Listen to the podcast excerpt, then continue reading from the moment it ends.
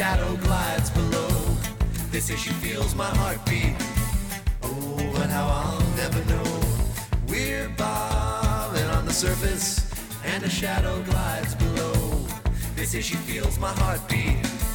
Oh, but how I'll never know that it's the ocean flowing in our veins. Oh. Hello, listeners, and welcome to Gala Jabrew, the podcast where two friends talk about two of our favorite things the band Phish and beer. I am the Liza, And I'm the kid. and we're coming in on the album version of The Wedge off of Rift. It's I, as we were listening to this, I was thinking about how I never. This is maybe the first time I've listened to an album album version of a song since I've gotten into Phish. No way, that's bullshit. I've totally made you do it in episodes. Yeah, before. yeah, I mean here and there, like peppering in, but two car garage. a pyramid. You hear a lot of with different things. Like there's an acoustic so guitar in the loud. beginning of I, that. I see. I was just thinking that. I was like, I can hear the bass so much clearer. I can hear the drums better. like called mastering. I, I'm yeah. I might have to go. That song inspires me to go back and a listen to Rift again because so many people claim that's like Phish's best album, which I don't support or agree with. But um, yeah, that was just yeah. yeah, fuck great. that. That's I would say Ghost if I had to pick one maybe. Story of the Ghost. That's that's that and and uh, Hoist. Which Story of the Ghost got announced favorite. that it's getting released on vinyl for like Black Friday or whatever. nice. That'd be cool Just to gonna be have. crazy. I have no Phish vinyl. I have no Phish vinyl I collect either. vinyl. I have a record player. I have no. Phish vinyl. Yeah, I don't do any of that shit. so. It's supposed to be the best, truest way to listen to music. It's absolutely accurate. I had a uh, roommate in my freshman year of college who his dad sold speakers, and I'm not just talking about like he worked at Bose. I mean, he sold Yeah, speakers yeah. that were as expensive as someone's house. yeah, yeah, sure. And uh, he had a um, a uh, turntable that vacuum sealed the record to the bass. yeah, it's And sense. It was so insane that he was like, "Oh, throw me your iPod and let me plug it in." He was like, "All right, what song do you want to hear?" And he played Birdland, and he played it on my iPod, and he played it off the vinyl that he had, and I could actually figure out where people were in the room because the sound quality was so good. Yeah, I mean, It was insane. yeah. Well, we're not talking about sound today. talking about The alternate, actually. uh, uh, are they really an- antitheses to each other? Uh, I think they're different things. I, think at a concert they are. Sound maybe. and lights are the, the opposite. They work together and flow together, but I think that they're kind of the opposite. I think lights are the redheaded stepchild of a live show. I don't think people really pay attention to them very often.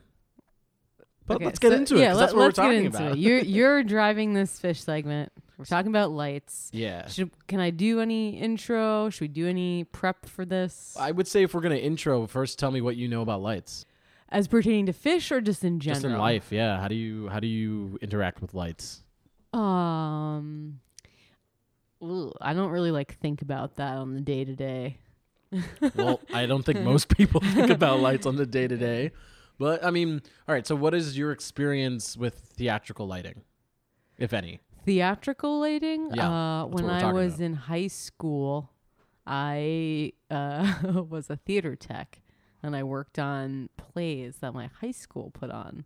So I have some, like, I understand some of the loose terminology, like when people are referring to Ever work a light board? different things. Ah, I've never worked one. I've seen someone work one. All right, so if I start if I start saying things like stage plots and like park hands and like go go lights and like how fast do I Uh, lose like lose you?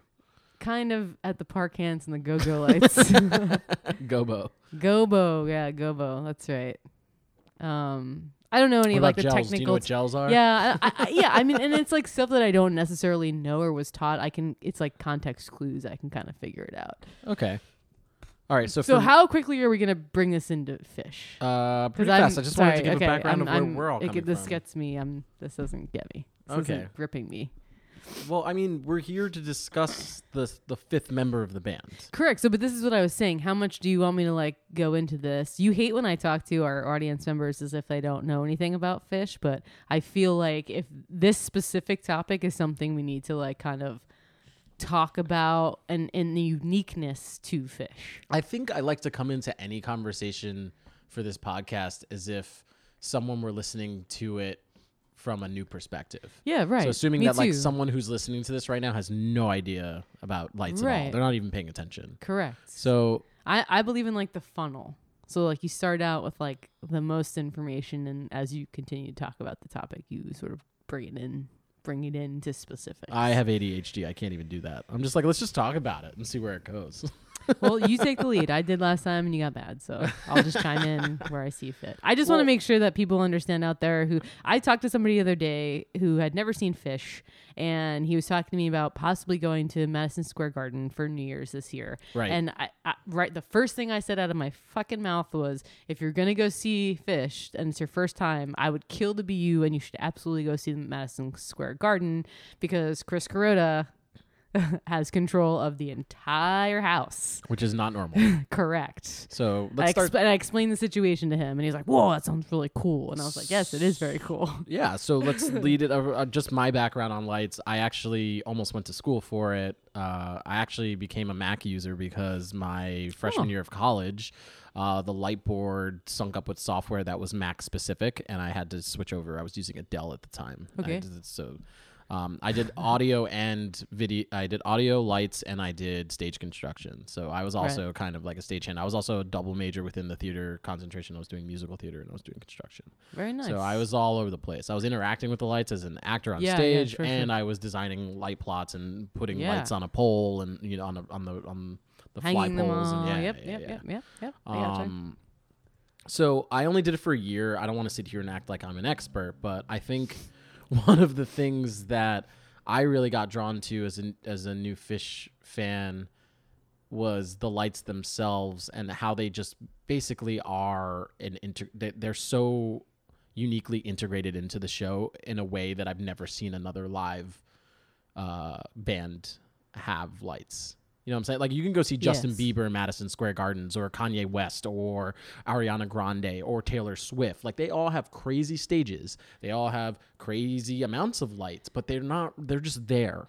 It's almost like they're like fireworks at a Sure, sure, sure. at a show, you know? so they're they're accentual. Are we going to go into why it, Phish is such a unique circumstance? Yes, but I want to base, basically start off with talking about how lights are, are pretty much a standard part of a live experience and really what that standard is set. to yeah, let's be, talk right? about it. I mean, I have a very hard time recollecting any band I've seen before Phish because that just kind of wipes out of my memory.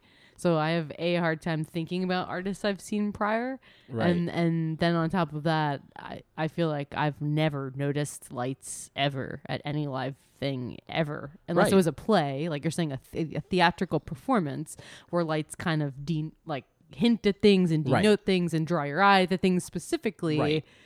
So concerts we're talking about now. I've never noticed anything outside of Phish Yeah, so before th- before them. you're setting this up actually really great because that's how most people know lights to exist in a theatrical setting is that they like you're saying and i think of like Grease where they're doing the boys sing and One then the side of girls the sing yeah, stage, and they have to right? light up the spotlight you, spotlight them. They're supposed to be singing kind of like the same song, but in two different places, and the lights kind of draw them physically together in the same space. Right. Correct. Yes. so it, it, it obviously defines space and highlights like you're saying sure, one hundred Uh, percent. Guys and Dolls is notorious as a theatrical production. There's always wings that are kind of written into the part. Yeah. There are times where she has to go through a door or something like that into the Yeah, mission or whatever. So Yeah. the wings are always lit up and that draws the, the they're also very like fundamental to just the the setting the stage. So you'll go to a wing and highlight a wing while they're resetting the stage proper Right, and right, changing right. things. So the, the- they're they're integral in telling a visual story in one immovable space. It's like being a magician though with lights though, Right, right? Because right, you're right, trying right. to have this uh, misdirection and be like, look over here while we do this over here. Correct. Um, Correct. and there are certain shows. one of my favorites that I actually got to work on while I was a freshman at uh, CU Boulder was Seussical the musical. And that show, it actually extends out into the audience. We had to take out rows of seats, and the lights are supposed to draw you in so that things can move in the back. So it's almost like the stage is almost always set, yeah. but like you have to keep pulling people again, misdirection, pulling them away, uh, their attention away, so you can keep doing other shit. and it's pretty nuts. Um, but then even so, when we talk about like a a, a band that's playing on a stage, Mm-hmm. a light is generally or lights are generally just like frames, and at best you have anywhere from two to five trusses. So the trusses are the the poles that go across and hold the light, right? Sure, sure, sure. And generally, those trusses are stationary. They don't move. They just stay in the sky. And these five sets of rows of lights have different types of lights that are hung on them. So that's when we, moods, moods, colors, hues, well, the cues, the the, the moods, colors, and hues hills. In most cases, and especially like low budget places, are like preset.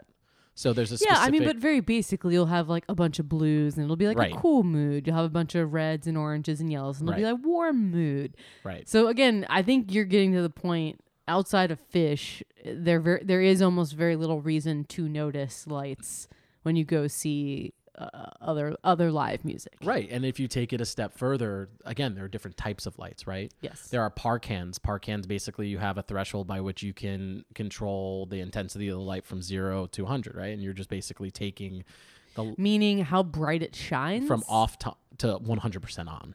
Okay. And it fades all the way through. It's like having the fader in your in your living room where you can just like pull it down and like the lights slowly dim out. So it's like a dimmer switch is how you want it's like to call o- it. opacicity. Right. And then Opacicity. you have like LED lights, which do all of that and more, and they're digital and they move. So now you start getting like special cues. My favorite is called a ballyhoo, and a ballyhoo is when the light kind of uh, rotates on itself and spins around. Yeah. So it makes this like lasso effect basically on stage. Nice, nice, nice, Um, nice. And you, once you get to smart lights like that, you can control the rate by which it spins. You can control the intensity of the light. You can control Right. the color of the light. Right. So you can imagine these light boards get very, they go from being pretty basic, which is the par cans where you just have a bunch of faders. Right. And you have, um, how they were described uh, to me, they were they're called like bump buttons. Uh-huh. So the button above the channel, which is the fader that controls the one light, yeah. the button will just go 100, 0, 100, Right, 0. right, and you can just turn it on, turn it off.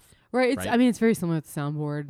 I used Right. to soundboard when I was in college and I did my radio show. It's the same thing. Yeah, You, you have have a a, you have a you have a volume, how high The or fader. low as you can control, and then you have the button that just turns it, the channel on, open, and then closed. Correct. Yes, same thing. So that's again most basic to most complex, where it's basically a computer software where you're again training it to do ballyhoos. You're training it to store cues in a specific way. So and but see, but now you're you're you're just talking now about lights at stationary, Right. lights and then being stationary. oh yeah, Yeah, yeah. I Which get where I get where you're leading to, Yeah, and we're yeah. not even there yet. Yeah, it's just Um, there's so much more. Kuroda makes you realize there's so much more. Well, we keep saying his name. I have this uh, video queued up from where he did an interview uh, for Madison Square Gardens. He basically introduces himself and talks about it. So I just want to play that real quick for everybody. Yeah, so they can do just, It's his telling of who he is and you know what he does, and I think it's really cool. My name's Chris Kuroda. I'm a lighting designer. I've been a lighting designer for 30 years. I'm self taught. I did not go to lighting design school or major in lighting design. I was an aspiring guitar player, so I asked the uh, best guitar player in Burlington to give me lessons, which was Trey. And one day during a lesson, he asked me if I knew someone who wanted to help carry gear from the stage of Nectar's to the van. And I said, I know someone, I'll do it. And they had some lights and they had a guy running, just little par cans. And the gentleman in the middle of the set had to run to the bathroom. So he asked me to uh, jump in while he was gone. The song was Famous Mockingbird. I knew the song, so I just made the changes with the song. And the next week, he called me up and said, You're going to be doing the lights. The other guy can't make it. And I said, I don't even know how to set them up. And Trey said, Don't worry, we'll figure it out together. And they were going to Colorado to do some shows, and I was going to have to miss about three weeks of school on my senior year. I just knew it in my heart that, that these guys had it. And I remember contacting my parents and telling them that I was going to do this. After all this money we spent on college, you're just going to stop going in the middle of your senior year to follow a band around. Yeah, I am. The band came to me and said, hey, "What do you want to do? What are you? What have you been dying to do?" What I want to do is I want to have a lot of trusses and I want to move them around and make a lot of shapes and make them float in space. We wanted people to walk out of the room at the end of the night and say, "I've never seen that before. Nobody's doing that." Three years ago, I got a call from Sean Bennett, who is in charge of in game entertainment for the Knicks. All of a sudden, I was getting emails full of notes, and we want this and we want that. And can you write us something for this? And we're doing projection, and we want that. And Ranger cues are Ranger cues, Knicks cues are Knicks cues. Being a New York guy, being a Ranger fan, being a Knicks fan, I'm not shy to say it was a dream job. I have no more accomplishments that I need to accomplish. There are no lighting designers that most people know their name. I have a wonderful 14 year old daughter. I have a wife. All that's right, all food right. on the We we now have a Yeah, you played way too much of that. Yeah. But there's a lot of that story that I love. So Chris, I just, and Chris that's why I Kuroda, didn't stop it. Chris 'cause Kuroda. It's, it's, it's, his story, I think, is really great because it's exactly what we just talked about. When he's talking about playing at Nectar's, he's got the faders with the bump buttons. When he's talking about programming Madison Square Gardens, now we're talking about light cues and smart lights and all this stuff. And that's not really, you know, he didn't just go from one to the other. It was such a process. Um, I think, in terms of the technology that he's using, yes, Yeah. one hundred percent. yeah, I think the and he's self-taught. the important part of that story for me, and I think the thing that makes it so unique is that Kuroda was a fan of the band. He was a fan of Phish. He knew their music. He knew the changes. guitar lessons from he Trey. knew the songs, and I think ultimately that it was his moneymaker. That's what put him in the position to get him to where he ended up being. Because he says that in so many interviews, somebody else could do technically do his job, maybe even do it better, but their knowledge of the changes and the songs and the music is non-existent. So I Yeah. think that's what makes him such an asset and that's why they call him the fifth member of the band and that's why he adds so much and is able to just mesh so well and to make these lighting schemes that seem like they are designed for the music itself. Yeah. I mean, the thing for me is that he essentially taught himself how to do something. And like you're saying, he had such an attention to detail on how to accentuate the songs with lights Right. that and again he was he was doing it and he just kept doing it and now he's um you know probably a millionaire and you know he's done lights for Justin Bieber. Justin Bieber's kind of a on the side Phish fan or was at some point and like got asked to do his so he just made a name for himself out of doing something that he picked up. And sure. I think what I take away from that is that people quickly respect lights done well, but it's easy to just do them. And I think that's what you're saying is that like a guy can just go Not easy at all. I'm just saying I think what gives him the edge and ultimately what made him successful and why he's such a large influence and, and member of the experience is because he knows when to change moods. He knows when to change schemes. He know on the he knows on the downbeat he knows when lyrics are going to kick back in. And no other person starting out lighting the band no matter how basic it would be would have that understanding. Yeah, but he also takes it a step further. I'm not going to play this uh, this next interview, but what I will say is that I I made a little uh, slideshow for myself to keep track of what we're talking about. I'm going to make it available. It's going to be a link in this episode description so uh, people listening can go through it themselves. But he goes through uh, basically what it was like integrating LED lights into the beginning. It was like the tail end of 2.0, beginning of 3.0 light scheme. And essentially, his his notes are just talking about how he had to take these LED lights back to basics. And when I say back to basics, that means he basically had to get an LED light to function as if it were a Parcan. Parcans have like a very slow fade to them. They don't just go from 0 to 100. Like it's the full length of the fader. So when he's getting these LED lights that pop on really fast, they're a really strong beam of light. He basically had to figure out the the pitch by which they will gain their intensity. Right. And he had to he it took him time to kind of just realize I want this really smart LED, you know, thousands of dollars lights to act like a $50 pop Parcan. So even when he's integrating new versions of lighting schemes into all the versions that Phish have experienced, Right. he's still coming f- from a very visual vision, like this vision of what he thinks the lights should be for different songs. Right. Songs that stick out to me where the lights are truly accentual and important are like "Theme from the Bottom," when you get the little ding, dun, dun, Right, there are actual lighting cues for certain pieces and, and moments in the music. Right, it accents Yes. Page's high octave ding. Yes. So, and there are different points in in different songs where his light cues are set to the to almost the pace of the music where he's going, all right, this song is transitioning from part A to part B, so the lights are going to transition from this red orange hue to this calming because this part's soother or more soothing green Yeah. purple blue. yeah, scheme, yeah. Sure, right? sure, sure, sure, sure. So he's kind of got at this point all these smart templates that he's built around these songs and all these different places for him to go. Now we fast forward to what we're getting used to, to what is it 2017 lighting rig where he goes like he says in in in the interview I want things to move. I want a bunch of trust. I don't want just you know, when- before when I first started seeing Phish, there were the three screens above them, and really the ones that look like circles. Right, and the Yes. circles had circular trusses around them, and the go go and the and the smart LED lights are around the circular trusses. Yep. So now he's going and saying, "Well, screw that. I'm gonna do basically five rows. I think it's five by five. I would have to take a quick look at a picture, but and now all these individual trusses, which are basically about three to four lights long, depending on the actual throw." can all move, change, and he gets all these different shapes. So generally, when you would walk into a venue to talk lights, maybe it's an ov- an ovular shape, like a round shape. Maybe it's just a square theater. Like you're so limited by the actual uh, shape of the stage and what is being offered, and he just kind of threw that all out the fucking Correct. window, which Correct. is insane. Correct. I I think the current lighting rig is the best. Uh, and I think because of the movement, he's able to like I think what you're trying to say is is manipulate space in a different way.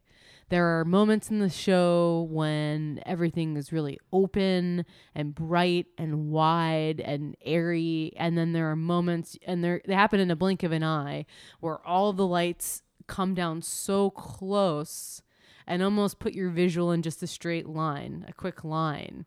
And it, it makes the space seem so tight and so intimate and so small compared to the giant. And then again, in Madison Square Garden, you take that a step further where you have the house lights be turning different colors, going in different directions, the spinning. He can make shapes on the floor, the GA floor. So Yeah, they call it the eh, mothership, the right, spaceship or right. whatever, so yeah. it's like not only now is he using the lights themselves to manipulate space, he's, He's making moving shapes. them. He's moving them and and Yep.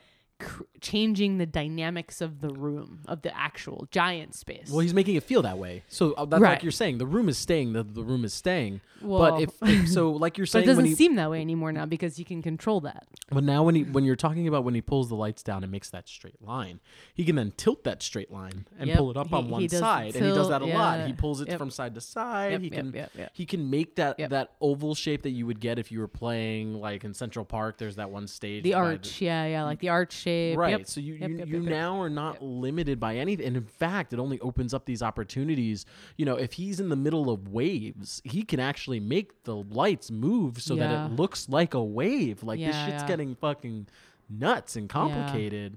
And I I don't think I don't know that anybody else is doing that like creating shapes on stage and that's a massive call out because the only reason he's able to do it is because he decided to put motorized trusses in the air that's in, like it's just nuts to me Yeah.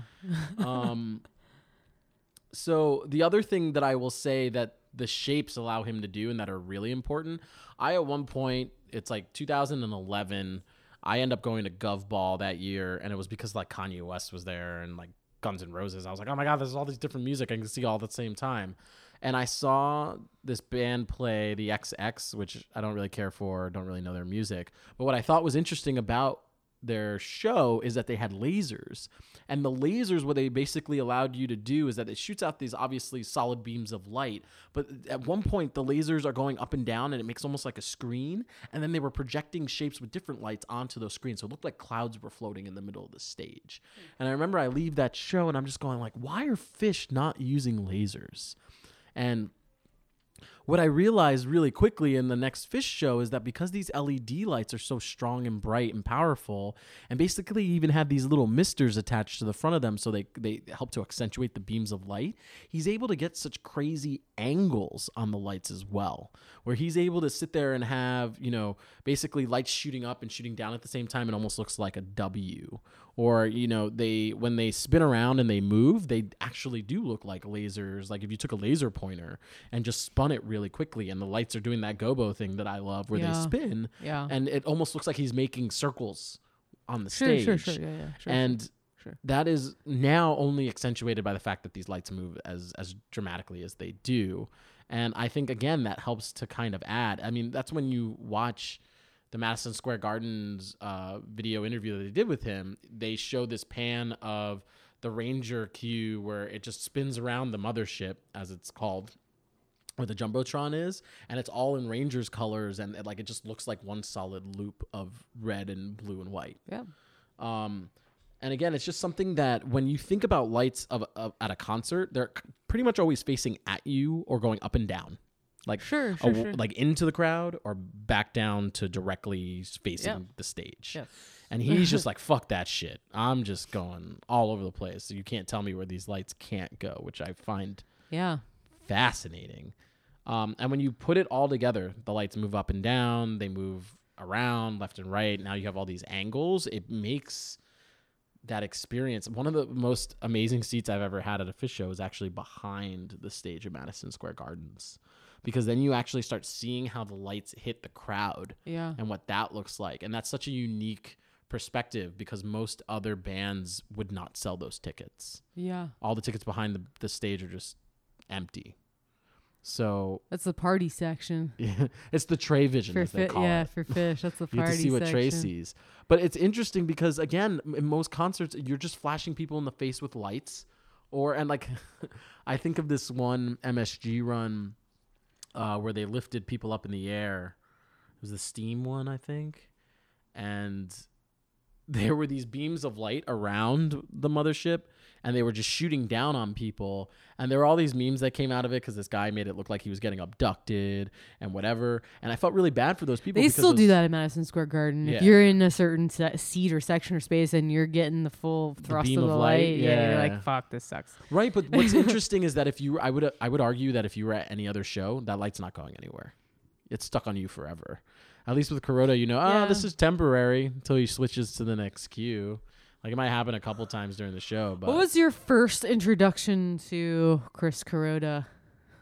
it was 2010 Connecticut, so that was an outside venue. Not your show. What Uh, was what was the first ex- like conversation you had about this guy and the way that he designs lights for this band? I came back from that show mesmerized because again, you got to remember 2010.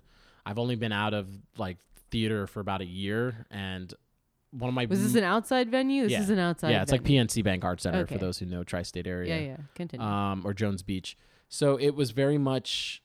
I remember spinning around in the crowd and just looking at everyone, and the lights were panning front to back. And because of the way he was accenting it, he was making a wave on the head bopping that people already do. So it was like a wave and a wave. yeah, yeah, yeah. And it just, I, I turn around and I'm just like, holy shit. Like, not only is this like the most culminating experience of what it's like to be a Phish fan because you're part of this like moving it almost feels like you're part of this huge moving machine that's all in motion and rhythm Yeah. but this is also accentuating that Yeah. and who does that who takes the those lights to such a level that they're thinking that way it's it's insane it's it's no no one he's totally right people know him by name because no one else is doing what he's doing sure.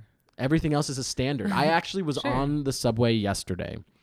And these two guys, I was passing through Theater District. We had just stopped at 66th Street, and this these two gentlemen get on, and they're obviously both uh, lighting guys from a nearby theater, and they're talking about presets for a show. And he's like, "Well, you know, I kind of already have a preset for this, so I'm just gonna kind of import that in there and just change a couple things, like whatever." And that's the thing with lights is that you are such like a hired gun that you're just like, "Oh, I have this template already." I think of like programmers too, because I used to do AV programming. Uh, and it's just like, oh well, I kind of already have this scheme, I can kind of just change the colors and throw the buttons around. Now it's my new scheme for my new company or whatever. And that's what this guy was talking about. Well, I kind of have this show where there's a half and half of the stage and this lights up and this lights up. So I'm just going to port it into the light board and just, you know, I only have to do like 15 minutes of editing. Whereas I don't think I don't know if it's also because Kuroda's been with them for so long and he just has such a good idea. I don't feel like any given show that I've seen Phish, the light show is exactly the same. It's just like the the ideology of like you know we're never going to do the same thing twice. I, I think yeah I think Kuroda very much uh, approaches the way he does lights every single time he does them the same way the band does every single time they play a song. I think their goal is always to try to change something and make something unique and do something for the first time every time they, they do something they've already done. I agree. I think Yeah. Kuroda approaches it the same way.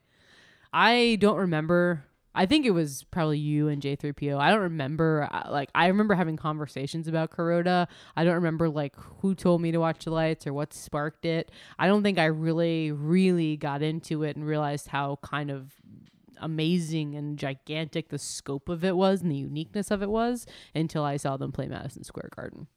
Most of my early shows were outside outside arenas and Yeah. even then like when it gets dark for the second set uh, that really doesn't compare to kind of being in a closed tight arena especially Madison Square Garden. I remember having this conversation really early on with a, a fellow Phish fan of mine and that just be me being like "Oh, I'm really scared to see them in an inside venue because I've seen them outside so many times and that's all I've experienced until now and it seems like such a like big outside spacious party thing. I, I wonder what it's going to be like inside. And I remember him telling me, honestly, there are moments, and this is about Madison Square Garden. Honestly, there are moments where you could close your eyes and feel everything rumbling. And it feels like you're you're in it, yeah, on standing underneath a spaceship or a rocket ship, and and it literally feels like it's going to blast off and take off. Yeah. And that's very true. I mean, it's a really good way to describe it because I think for sure that's how you feel when you're there. Well, believe it or not, I've only like delved into about ten percent of what I wanted to talk about. and We're already running out of time. So the last things I want to talk about, Yeah. there's three of them. Okay. First one is fan lights. I think because Fan lights? fan lights. what does Uh, that mean, right? Yeah, yeah. Uh, fan lights are essentially. I think the lights have become such an integral part of the show that fans picked up on this, and it- it's controversial within the Phish scene because there's so many environmentalists that are Phish fans. Fan lights to me are glow stick wars.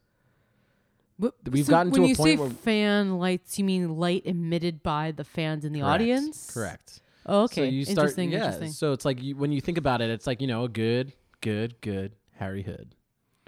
Yeah, so that is nice, a whole other. So again, that is a whole other component. The very first time I saw Phish was at SPAC, and that place is known, very known for having ridiculous what Glow they call wars. glow stick wars. Yep. Yeah, again, because it's people know during certain songs and during certain parts of songs, Harry that- Hood. everyone yep just knows not intuitively because it's just it's a pattern it's happened for so long people throw up glow sticks and it's pretty fucking incredible. It looks like fireworks. It's, great. it's very incredible it's a very cool sight man Yeah, so I actually um, on the slideshow that I will be sharing on the episode description, there is a video uh, from a Madison Square Gardens Nice. Harry Hood.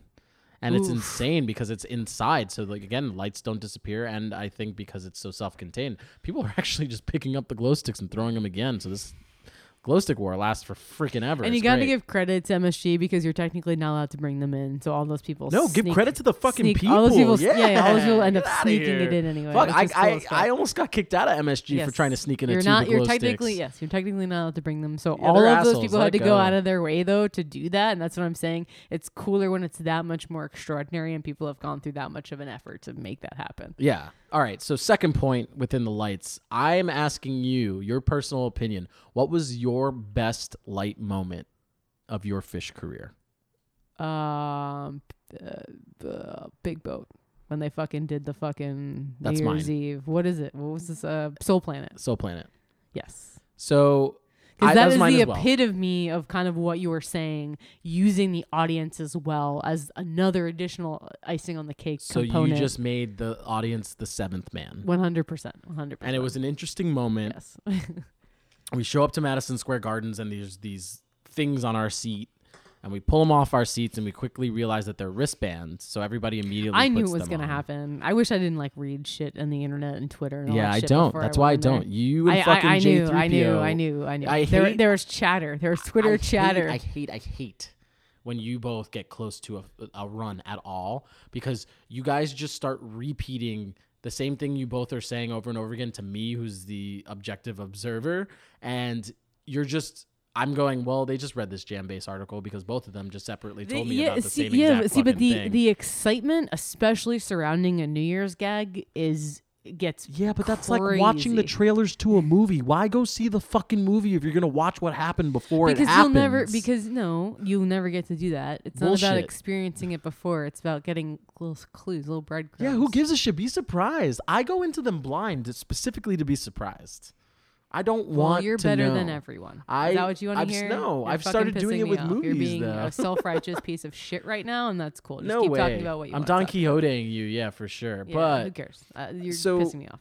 I Continue to think the best Phish moment of Soul Planet is is undisputable because you, like you're saying, not only integrated the crowd into it, but it was it was just an amazing experience. We became the ocean. We became, you know, these patterns. And what was also really funny is you could tell who wasn't sitting in the right section because their lights would light up the wrong colors based on where they were.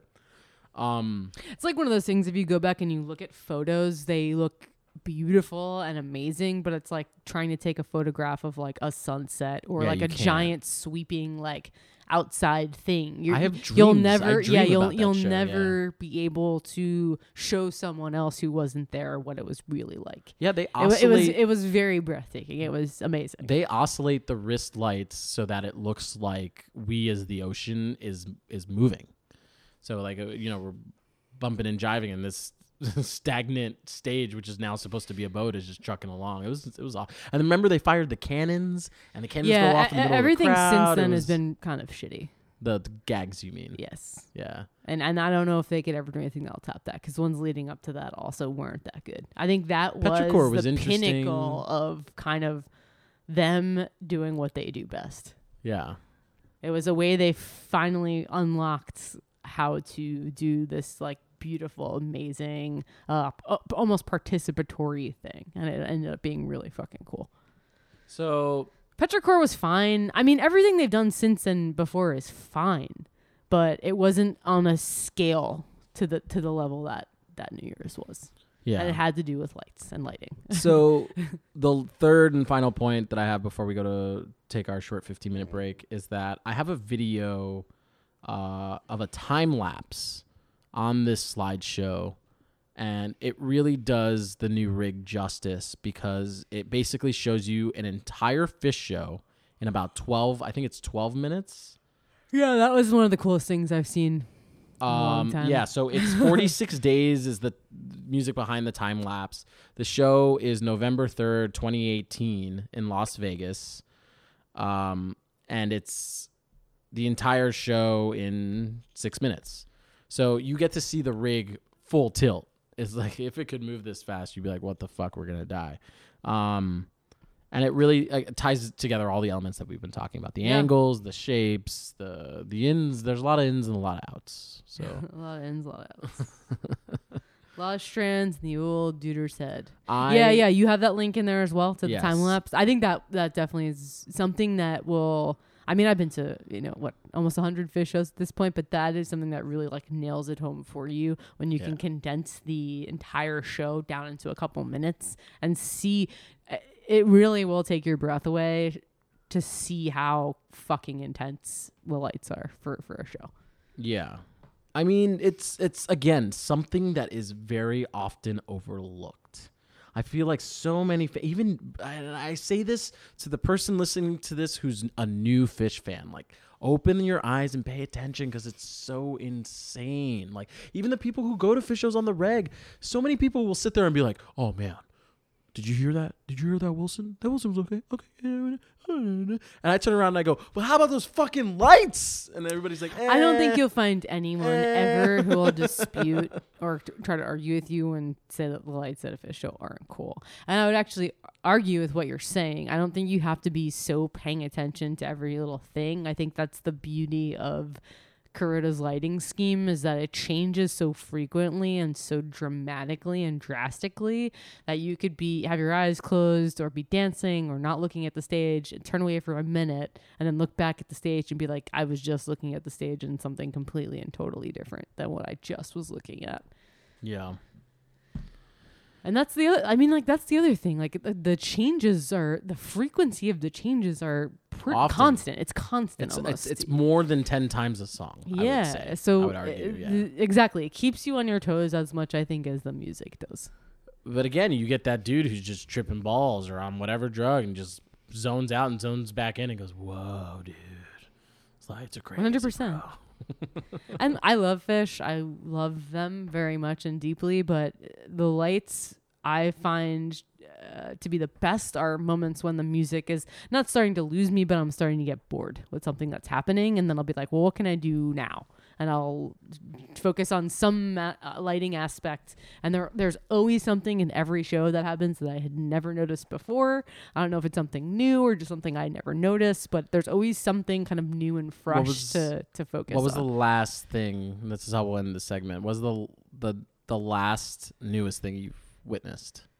the last newest thing I witnessed. What is the most recent new thing you witnessed with the lights? I don't know. I, I, I can't just like pull that out of my head.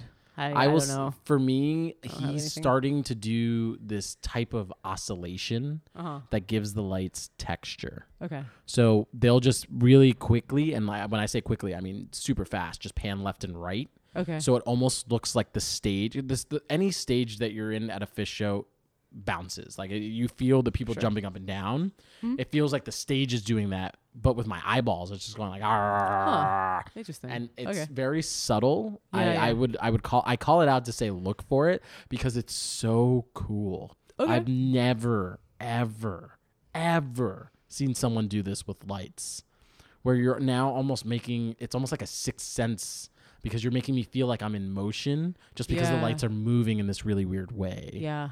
And it's so interesting. And every time it happens, I just immediately go, Yeah, do that again. Yeah.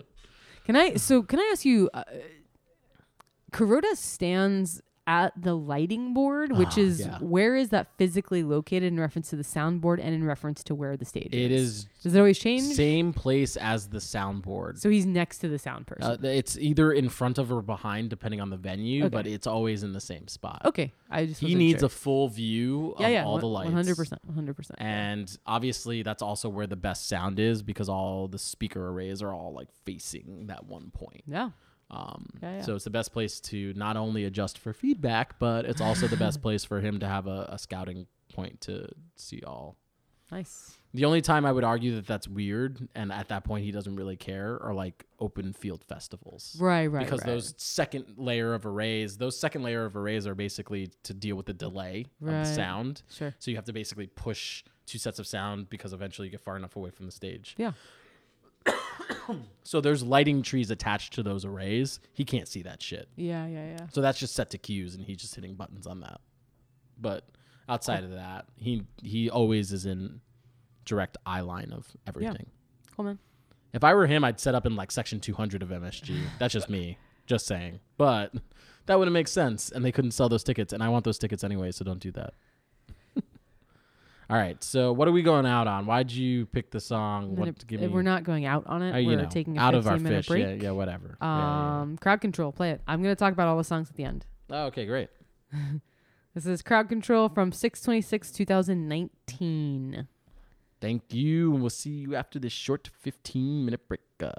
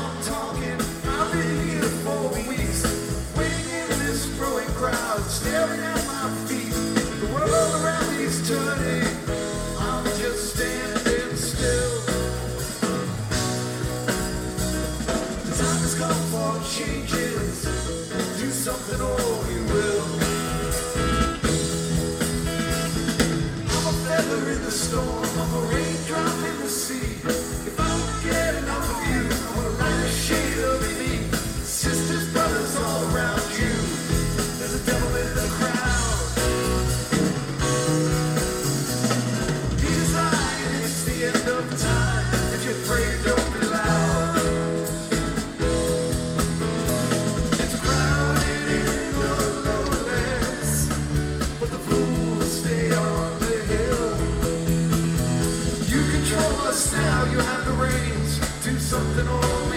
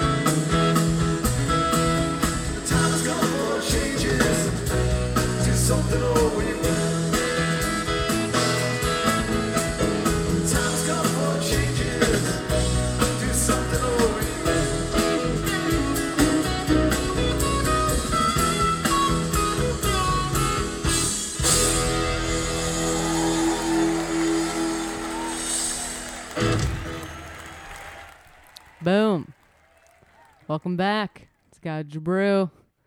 That was Crowd Control, my new favorite Phish song at the moment. Oh no! All right, beer. but yes, we're moving on to beer.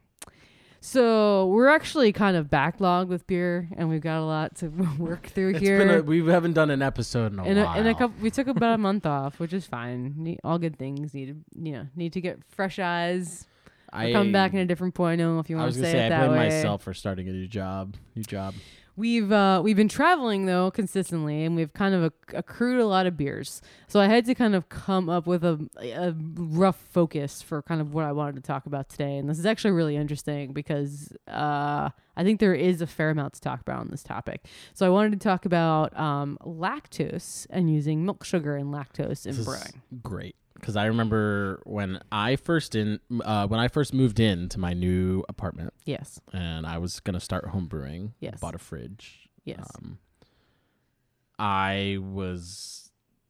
I think I made my first like four or five beers all with lactose, and you, were, like, you're on a lactose high. Yeah, you're on, a fuck- and you you're were on the lactose train. You pulled me aside and gave me my lactose intervention, and you were like, "What the fuck are you doing? Why are you using this in all your beers?" yeah. Um, So so I've been eagerly awaiting this conversation. So tell me where we start, and I'll gladly tell you where we start. Um, so I guess eh, basically it's important to throw out there and understand that uh, lactose is a milk sugar, Of? and it's a milk sugar. Yeah, but of which two sugars? It's so great. I don't know. It's galactose Ugh, gross. It sounds awesome. and glucose. Right. And that this specific type of sugar is unfermentable by with brewer's yeast. Right. So brewer's yeast cannot ferment lactose. This type of sugar. Yep. So that being said, why then do people add it to their beers? What what is the object and the reason why brewers add lactose to beers? Uh, for viscosity, for the Yes. mouthfeel, uh, it definitely makes your beer sweeter because it's not fermenting. Correct. And uh, Sweetness, body, and richness. rich- Those are the, yeah, the three the one I'm things that uh, imp- are imparted in your beer if you add lactose. So now we know why people add lactose to beers. History of lactose. Lactose is the only thing they ever used to add lactose to were sweet, Stouts. sweet stouts. Yes. Stouts. The 20th century, uh, that's the only style in the world that had in England, mid-century England, use lactose. And why do you think that is? Um, it is because uh, they started adding them actually to porters. Yeah. And porters was the original style, and then they started Yeah. making stronger porters, which eventually were called stouts. They started adding them to porters because porters were always traditionally and historically low ABV. So adding lactose to those low ABV dark beers tricks tricked you, tricked the consumer, tricked the drinker into thinking they were much more rich and you know substantial than the the product actually I'm was. selling you more AVV without correct, the correct, ABV. correct. And it all came down to cost. Malt used to be really expensive. That's kind of the direct reason why black patent malt became a thing. Like you know, Mm. just re- straight kiln malt, not malted barley. Um, but that's kind of the history of it, and that's the only way lactose was ever used. Right. Fast forward to now in Mhm. America, when American brewers kind of just America. Want, shows the way we define our style is by doing things that nobody else has and by using ingredients really weirdly and whatever. Sure, sure, sure. So now, and this is why I wanted to talk about this topic, was you're seeing lactose uh, in all of these uh, New England style IPAs, and they're calling them now milk milkshake IPAs. Is Yep. I, I guess the style of what of what oh, they're calling. it. yeah. Um, it's really fascinating because Tired Hands was actually the first brewery, and we've talked about them. We've visited them many times to, Yep. to come out with a beer like this. And I actually remember the the day that somebody told me that, and I was like, "Ew, that sounds really disgusting, but also really cool." And I'd be interested in trying that and seeing what that tastes Ew, like. give me one. and the even cooler thing was the last time we visited Tired Hands, I'm pretty sure you had that original beer that Yes. they first brewed. That strawberry vanilla mil- Yep. milkshake IPA. Yep, yep, yep. So, um, we have a couple beers here. I have a couple beers here throughout our travels that all use, that both use lactose. Um, and I just would, I'm really curious to hear your opinion because you're a brewer about. uh, You were saying earlier why you originally added it. Were you obsessed by adding it so many of your beers? Yeah. Where you think it's appropriate to add it? When in the brewing process do you add it? Like, Yeah. I, I'm I'm just curious to get a brewer's perspective on lactose and using lactose Okay. because I think it's a really cool ingredient, but I think it's a really cool ingredient when you're using it with a very specific purpose. And I guess that kind Yeah. of leads us into the beers that we're going to try. You can kind of chit chit chat about what I asked you. Um, the first beer we're going to be drinking as we talk is a beer um, from Hidden Springs Brewery. They're based out of Tampa, Florida. Uh, I got this when I went down to visit a good friend of mine in Tampa about a month ago. Um, this beer is called Blurred Limes. Play on blur- blurred li- blurred lines, which I think is really cool. I know you want it. um, and it is a key lime pie Berliner. So it's a Berliner Weiss brewed with key limes, graham cracker, vanilla, and lactose. Yeah. I do love me some key lime pie. It's m- one of my favorite pies. Right. So I think the clear objective here for this brewery with this beer was they were trying to replicate the dessert key lime pie. Right. And let's briefly talk about the dessert for those that don't know about it. What is a key lime pie? It is arguably one of the most basic desserts you can make, but fucking incredible. It's basically condensed milk mixed with lime. juice, key lime juice. eggs and eggs to hold the shape, and all that's just poured into So a- a, a a, a, simple- gra- a graham cracker Simple, crust. simple custard with lime Right. juice. Right. And the graham cracker crust is a little spicy, a little crunchy, a little sugary, a Cinnamony. little salty. Mm. And Yeah, then salty, and then mm. paired with the beautifully velvety, smooth, Custard. highly acidic because you get that l- key lime juice. And key lime is more acidic than regular lime. I would argue not, but, but really, I would fine. say that's why I don't like. That's why I I, think like key limes are regular sweeter than regular limes. Oh, gross! I disagree. I don't know why. All right, but this this beer definitely. so so ha- right like so having described the dessert and kind of the textures and the flavors of that dessert uh, and then analyzing the ingredients in this beer uh, i would say that th- i was extremely excited to drink this beer uh, uh, after I drank it, I was extremely intrigued and delighted with the way it tasted because I think lactose in this application is uh, a, just a, an incredible use of the ingredient. They're trying to replicate that creamy, smoothie, velvety, rich texture in your mouth that you get when you eat a key lime pie. And I think that using lactose is such a fucking genius idea for this beer. So that's that's what I'll say about that. And that's my kind of two cents overall on lactose generally is I think when it's used right and it's used purposefully, it's a masterful thing and when it's not, it's kind of just not. Okay. Well, I can tell you from a brewing perspective, there's a universal understanding with lactose. And to to Explain. kind of drive to that, I would say, what is what is your favorite part about eating a key lime uh, key lime pie? The the velvety texture mixed with the direct crunch of the graham cracker. Okay, The- so the textural difference. If you had to describe that velvety texture, because a key lime pie is a cold pie, it's not Mm. Yes. a warm pie, right? So, Correct. what happens in your mouth when you take a bite of key lime pie? it melts in your mouth. Right. And that is the I would say that's the universal standard of lactose for beer. Is that it leaves this like velvety melt in your mouth kind of It coat coats your, your palate. tongue. It coats your palate. Absolutely. 100%. It's like putting a blanket over your taste buds. because that's all the Mm. the sugar that's not getting eaten and dissolved in your beer. Right. Right. So here's my thing. I just said that I think lactose is brilliant and great and amazing used in purposeful brews. What were the styles of beer you were adding lactose to initially when you were on your brew, your lactose My brew? lactose binge. Yeah, your lactose brew spree. where it you've never brewed you never brewed a stout. That's correct, right? I've never brewed a So you've never you never tried you never jumped off from the traditional you've never done a sweet stout. You've No. never done the traditional avenue no. and kind of use it in the practical, historical, traditional I don't sense. know that I could. The only way I would ever do it is if I like cloned something I already knew I loved. Let's I talk can't. about this beer that you were obsessed with making for a while. Uh, no butter Oh, come on. beer, cream, cream ale butter beer, or I the was fuck it was. I was trying you to put lactose in that as well. Is that yeah, correct? Yeah, yeah, okay. yeah. yep. I was trying to recreate the coffee beer from cream, Harry co- Potter. but you were doing a coffee cream ale for a while as well. that too. Both of them. Did you put lactose? yeah. Is there beer you have brewed that you did not put lactose in? uh. Uh. Uh, maybe a few. Here's a better question, and I actually I am actually asking this question because I'm unsure. Okay. At what part of the brewing process do you add the lactose? Generally, anywhere from ten minutes to flame out, like fifteen to ten minutes. At fifteen minutes to flame out. And why best way to say it. why do you add it at that time? If you're the purist who's doing it at 15 minutes, you want to sanitize it just because you don't know where it's been. So you want to give it at least some time of agitation at boil to make sure that there's So you're adding it during the final stage of boil to sanitize it? That doesn't seem to make a lot of sense to me. I mean, it's sugar in a bag. It probably is okay. It- again, I'm saying if you're the purist, I would say just to dissolve it into the liquid.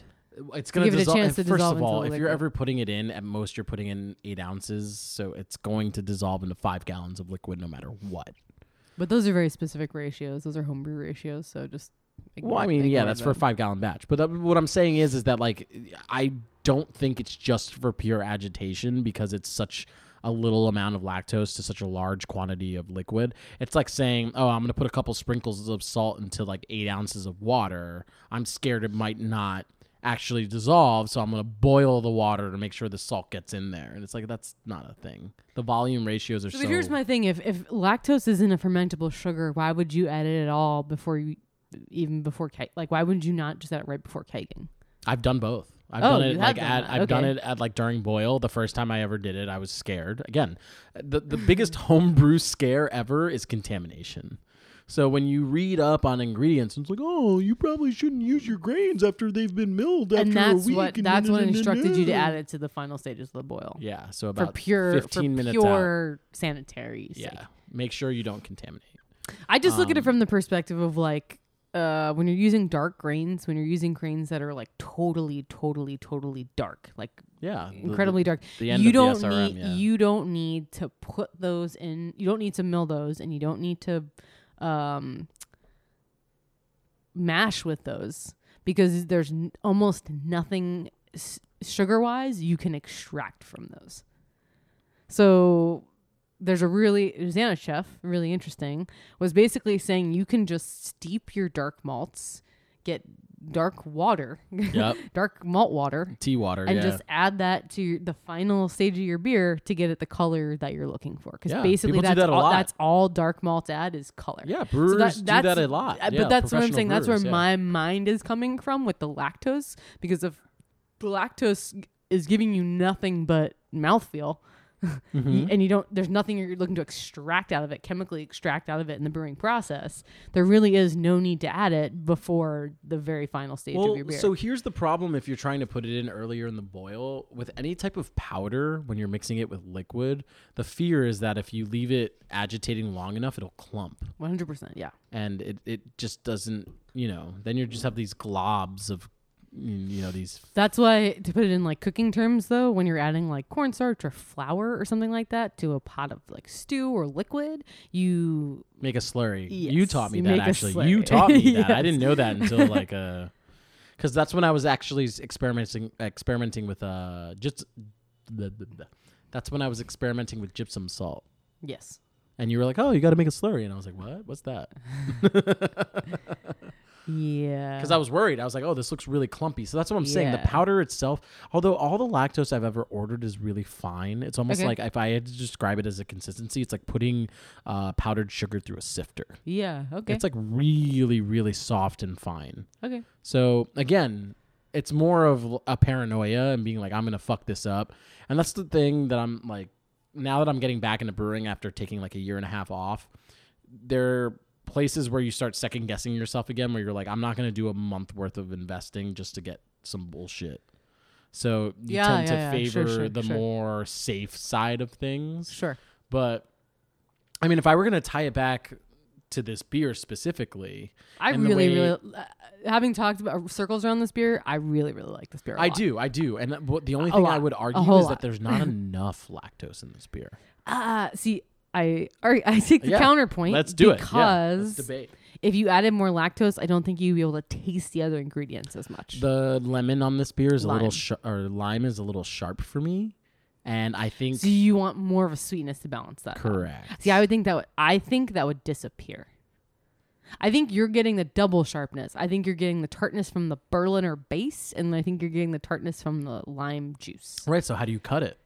Lactose. So add more lactose. But they also had vanilla, and they also had graham cracker, and I taste those two things. I And do. for, It's just- for fear of blanking those ingredients out, I like the level of lactose. It- this this beer reminds me. It's also not sickeningly creamy and sickeningly cloying and sickeningly coating my mouth, which is my number one gripe with lactose. okay. So you think lactose beers that you've had are La- too When I see a label that says lactose on it, I'm immediately turned off by it but why?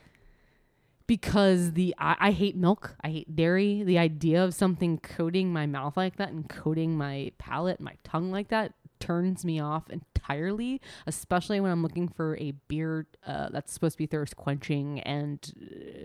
Uh, Yeah, but- mm, enjoyable for me to drink. Liza, that's like the opposite for me. Like I love dairy. I And, but, love and, but I think that's why you overuse lactose. right. I'm not disagreeing on and you that like things that are sweet. no, but so like, it makes sense to me why you overuse it. this beer as a sour is again that lime really punches through And if I drink enough of this, if I drank a full can to my face, Yeah. I would have heartburn afterwards. Yeah. So the only way to really cut that is with the lactose. Yeah, I I get So- where you're coming from. I like entirely get where you're coming from, and I think that is why American brewers are using the lactose in these quote unquote milkshake IPAs and adding fruit and and ta- balances the, out that the acidity, tartness. Cor- correct. It's all about balance. Why you add hops to malts is to keep everything balanced. I also think the sweetness curbs the hop bombs that are in these the bitter fucking hop bombs that they're making out there with these IPAs. And you're leading me into so the beer that I just made after coming off hiatus, a year and a half hiatus. I made a oatmeal IPA.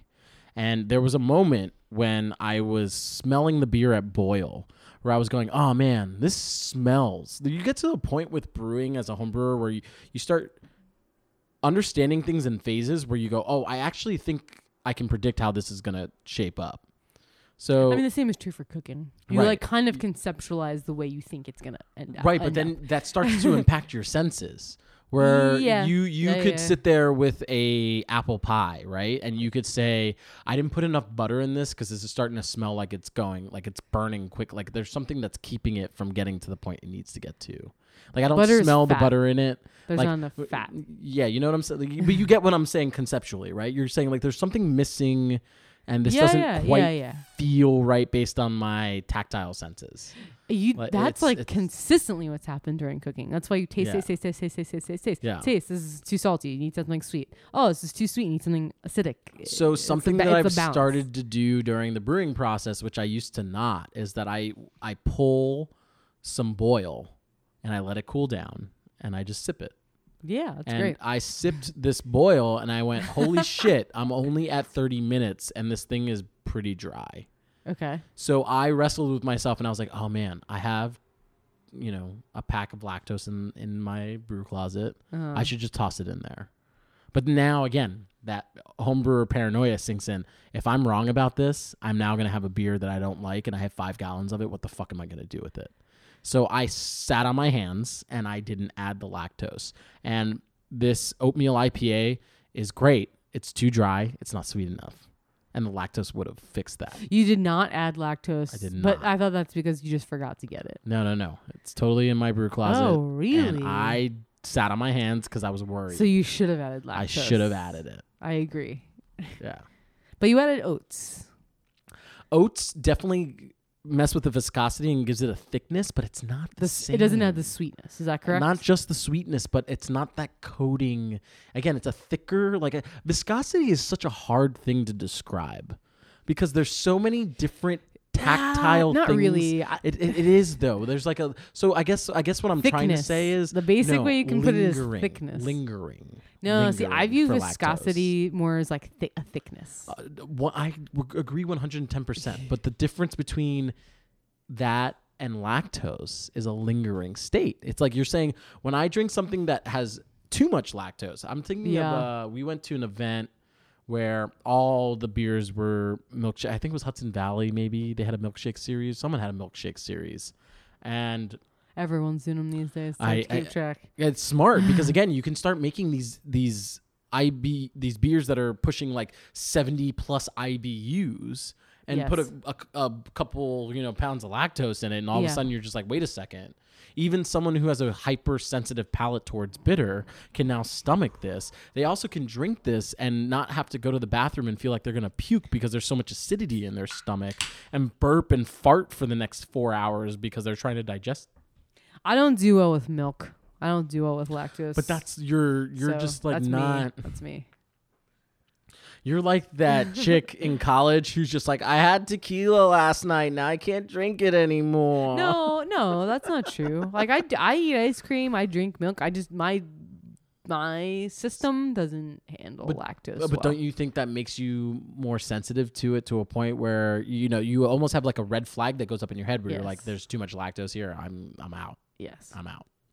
So for someone like me who doesn't have that red flag and I taste it and I go oh man this is coating See, but I think you're the other pole and the other extreme, and nothing can be sweet enough for you. absolutely true. So That's why I drink again, triples. So, but then, but then again, I think that your heavy-handedness with the lactose is something to be watched.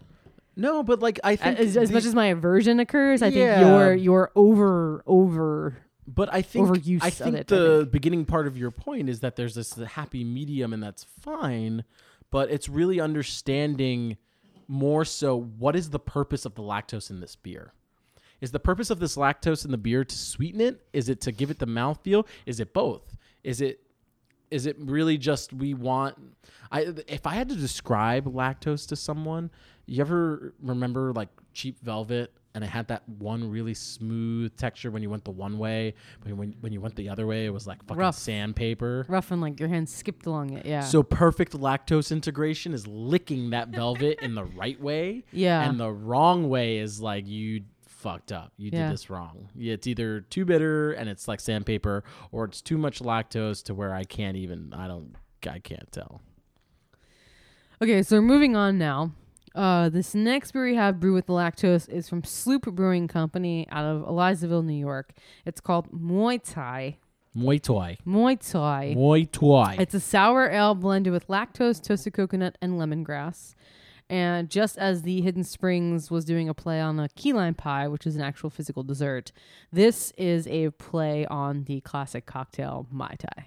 So the way I conceptually was trying to understand this beer and trying to see why a brewer would make a decision to add lactose to this was my immediate reaction was to go and look up what a Mai Tai is and how a Mai Tai is built and what the classic cocktail is. So the classic cocktail is rum, orange curacao, fresh lime juice, and orgeat.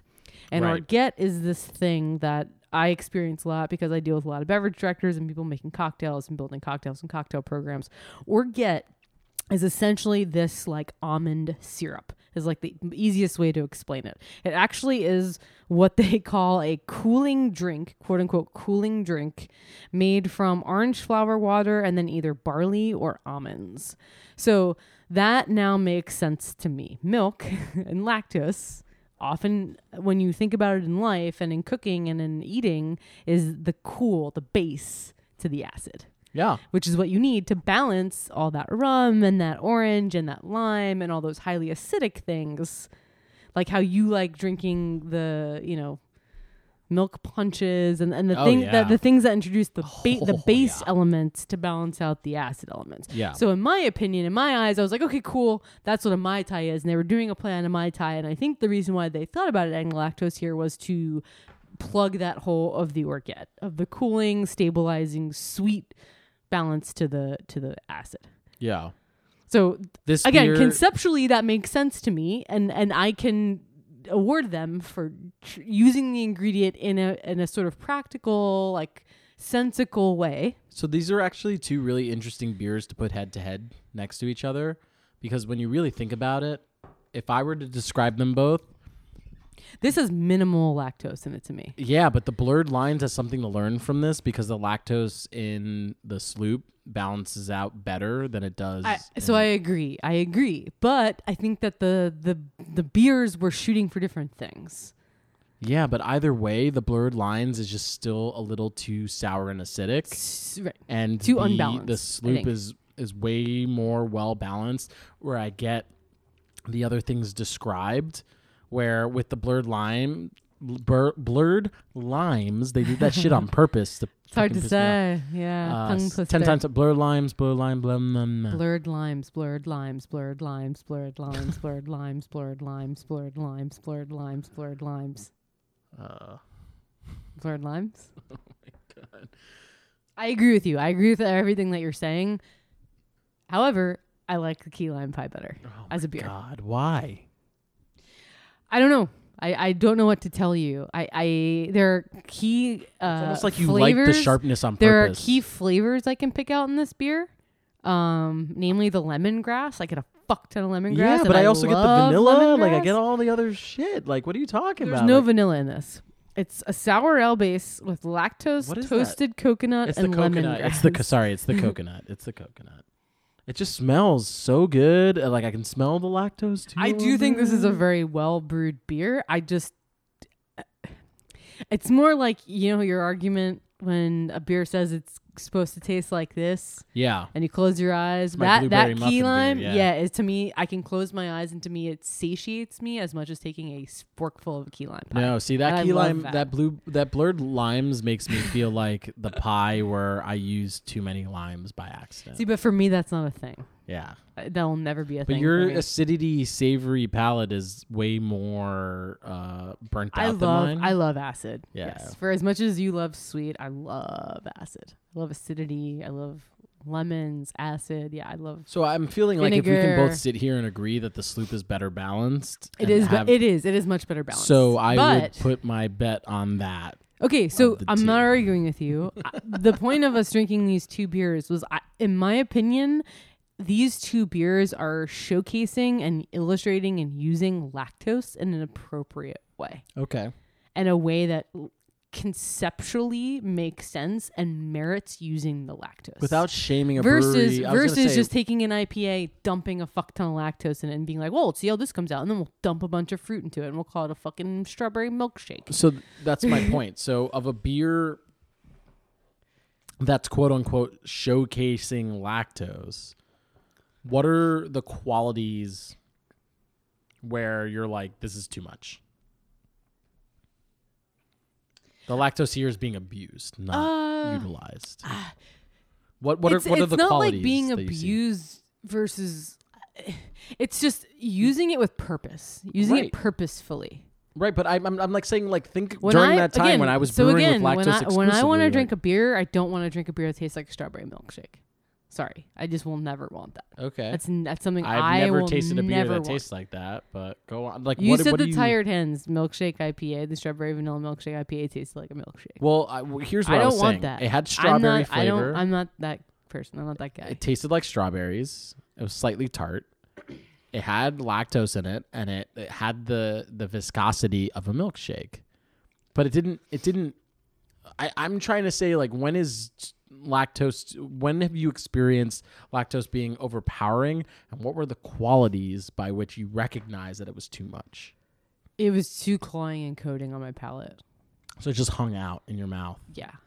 But like It wasn't even the sweetness so much as bothered me. It was the actual mouth feel that you get from. Yeah, that's what I'm saying. There's not it's not the beer taste that got you. It was the fact that you're like this is someone put a blanket over my tongue and I want them to take the blanket off cuz I'm boiling under here and it's just like not going away. Yes.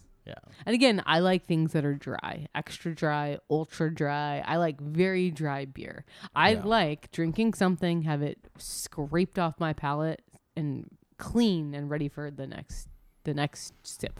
That's where you and I differ. And that's My the uh, friend, exact that's where you and opposite I of using lactose. Yep. But that's why I'm saying there are beers out there like these two that we tried that are using lactose in a way and a and a s- style and a recipe that makes sense to me. So if you could conceptualize a way that lactose if you could think of a way where lactose was I love used- sweet stouts. I love sweet stouts. I do not like dark beers. I love when lactose is used in darker beers. I love it.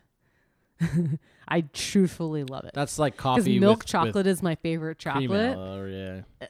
again, and it's just like that fatty, sweet, like velvetyness, that quality of it. So if you could love basically describe your perfect lactose beer, what would it be? Uh, basically, I riff on like a hot chocolate, So like a something that tasted like a Uh, hot chocolate. a cocoa nib. yeah, uh, yep. milk Love cocoa nibs. I've never had a beer I drank with cocoa nibs I did not like. Never. Okay. Yeah, cocoa nibs, some element, some marshmallowy element, some element that's gonna give What a little. What the marsh. fuck is that? I don't know, probably just the lactose. I don't fucking just know, but what the fuck is a marshmallow? yeah, I don't know. You want me to put marshmallows on top of your beer and take out a fucking torch? There, and there's give there's you a there's chocolate. a there's a place in New York called Serendipity, and it's a very Yeah, commercial, that- cliche, yeah, yeah, I know you're Upper East Side spot. But they do something that blew my fucking mind when I first heard of it: frozen hot chocolate.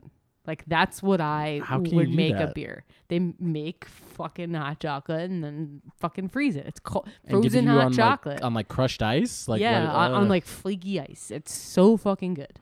uh, So like when I close, I'm like, if I can make a hot chocolate taste cold and carbonated like a beer, that would be fucking tits. uh, you lost me. What would your be? Well, if you if I handed you lactose, this is like Top Chef or fucking like I don't know one of those fucking shows, that kitchen cutthroat, whatever the fuck. And I was like lactose is in your basket, and you but you can make anything with it. What beer would you design? Uh, It's the one you made lactose? fun of me for, and I still haven't figured it out. So if I Butterbeer? butterbeer from Harry Potter. Harry Potter. So the way it's described in the book is that it's lingering enough that it makes you warm. So qualities that remind me of like rum or whiskey. Yeah, for sure. Um, but it's filling and it's sweet. Yes. So when I conceptualized that beer, it was a. I think the first time I you did, did, a it, cream ale, didn't you? as it was a cream ale, but really I wanted like a honey brown honey brown. ale. Yeah, yeah, for sure, for sure. Because I wanted that nuttiness. Sure. I wanted like the thickness. Sure. I wanted, and it, it never. I want to say the worst parts of it were I added too much lactose the first time, and like you're saying, it just hung out too long. Yeah. But that was also the problem with it being a cream ale. Here's It can here- hang out a long time, my- but you need the hops to scrape your palate afterwards, and it, cream ale doesn't do that. Here's my advice to you. I would, if I were you, and I you actually did want to make this, I would look at cocktail recipes for hot buttered rum Yeah, and see just like this, this Muay with Thai, yogurt and shit. how yeah, yeah. how they how they interpreted it, making a cocktail into a or beer. the buttercream, I, whatever they put I in would it. I would start there. You've had hot buttered rums and you've like I love jizzed 'em. your pants Oh, over yeah. them. Yeah, so if you could Shout out to make a uh, that's exactly what I was thinking.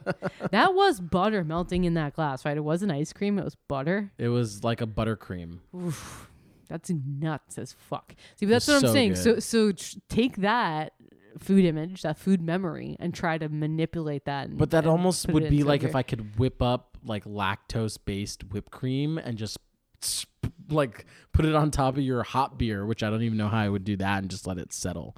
Because that was the part of it. There's certain Should we do a segment on that? It's getting holiday season. I love beers. They there are many beers out Hot there. beers? There are many beers that are brewed, packaged, and designed for you to take it home and heat it up and add spices to it. huh. And I would love to I yeah. do, do a segment on that at some point. as yeah, I've never even heard about that till right now. That's great. Let's ciders. I've been wanting- wanting to do a segment on ciders as well. We're getting into cider season. Nah, fuck that.